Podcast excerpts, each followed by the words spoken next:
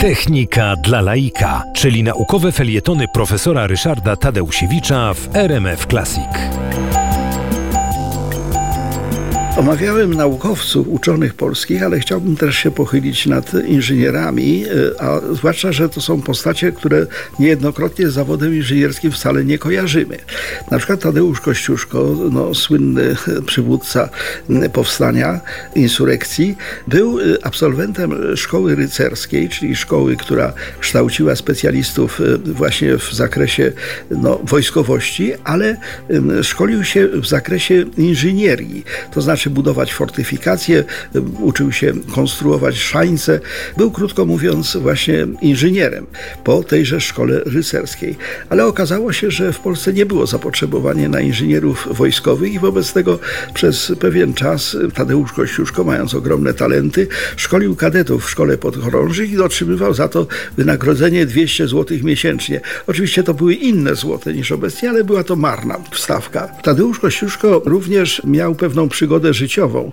Mianowicie zakochał się w Ludwice Sosnowskiej, córce senatora Rzeczpospolitej, no ale król, e, chcąc zapobiec e, ewentualnemu mezaliansowi, wysłał go do Paryża. Kościuszko odnalazł się w tym Paryżu, mianowicie w 1769 roku ukończył Akademię Wojskową w Paryżu właśnie w zakresie fortyfikacji. Wrócił w 1774 roku do kraju, ale znowu nie chciano go jako, jako inżyniera wojskowego, nie potrafił znaleźć swojego miejsca, no i wobec tego e, musiał wyjechać. Zdecydował się na wyjazd do Stanów Zjednoczonych, których wtedy jeszcze nie było. Były to kolonie brytyjskie, które walczyły o niepodległość. Kościuszko dotarł przed oblicze Waszyngtona i zajął się fortyfikacją Filadelfii. Filadelfia była wtedy stolicą. To była bardzo ważna sprawa, dlatego że tam e, pod samą e, bramę Filadelfii mogły podpływać okręty brytyjskie z ogromną ilością dział. Natomiast Kościuszko y, wymyślił sposoby takiego ograniczenia ruchu na tej drodze wodnej, że małe statki amerykańskie mogły się przemykać, ale te wielkie okręty y, angielskie nie mogły.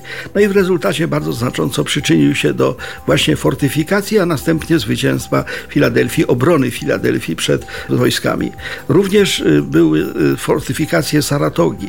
Wielka bitwa pod Saratogą, która trwała 10 dni, była wygrana między innymi właśnie dlatego, że Kościuszko potrafił zbudować ruchome forty i to na bagiennym terenie. Był to jego ogromny sukces. Horacy Grace, który był wtedy dowódcą i był bohaterem narodowym, wskazał Kościuszkę jako właśnie źródło wielkich e, osiągnięć. No i wreszcie Kościuszko również budował West Point, czyli tą twierdzę, w której obecnie kształci się najwybitniejszych oficerów Stanów Zjednoczonych. Kościuszko wobec tego w Stanach Zjednoczonych był znany przede wszystkim jako inżynier i jako taki jest tam ceniony. A u nas, no u nas występuje z szablą i na koniu.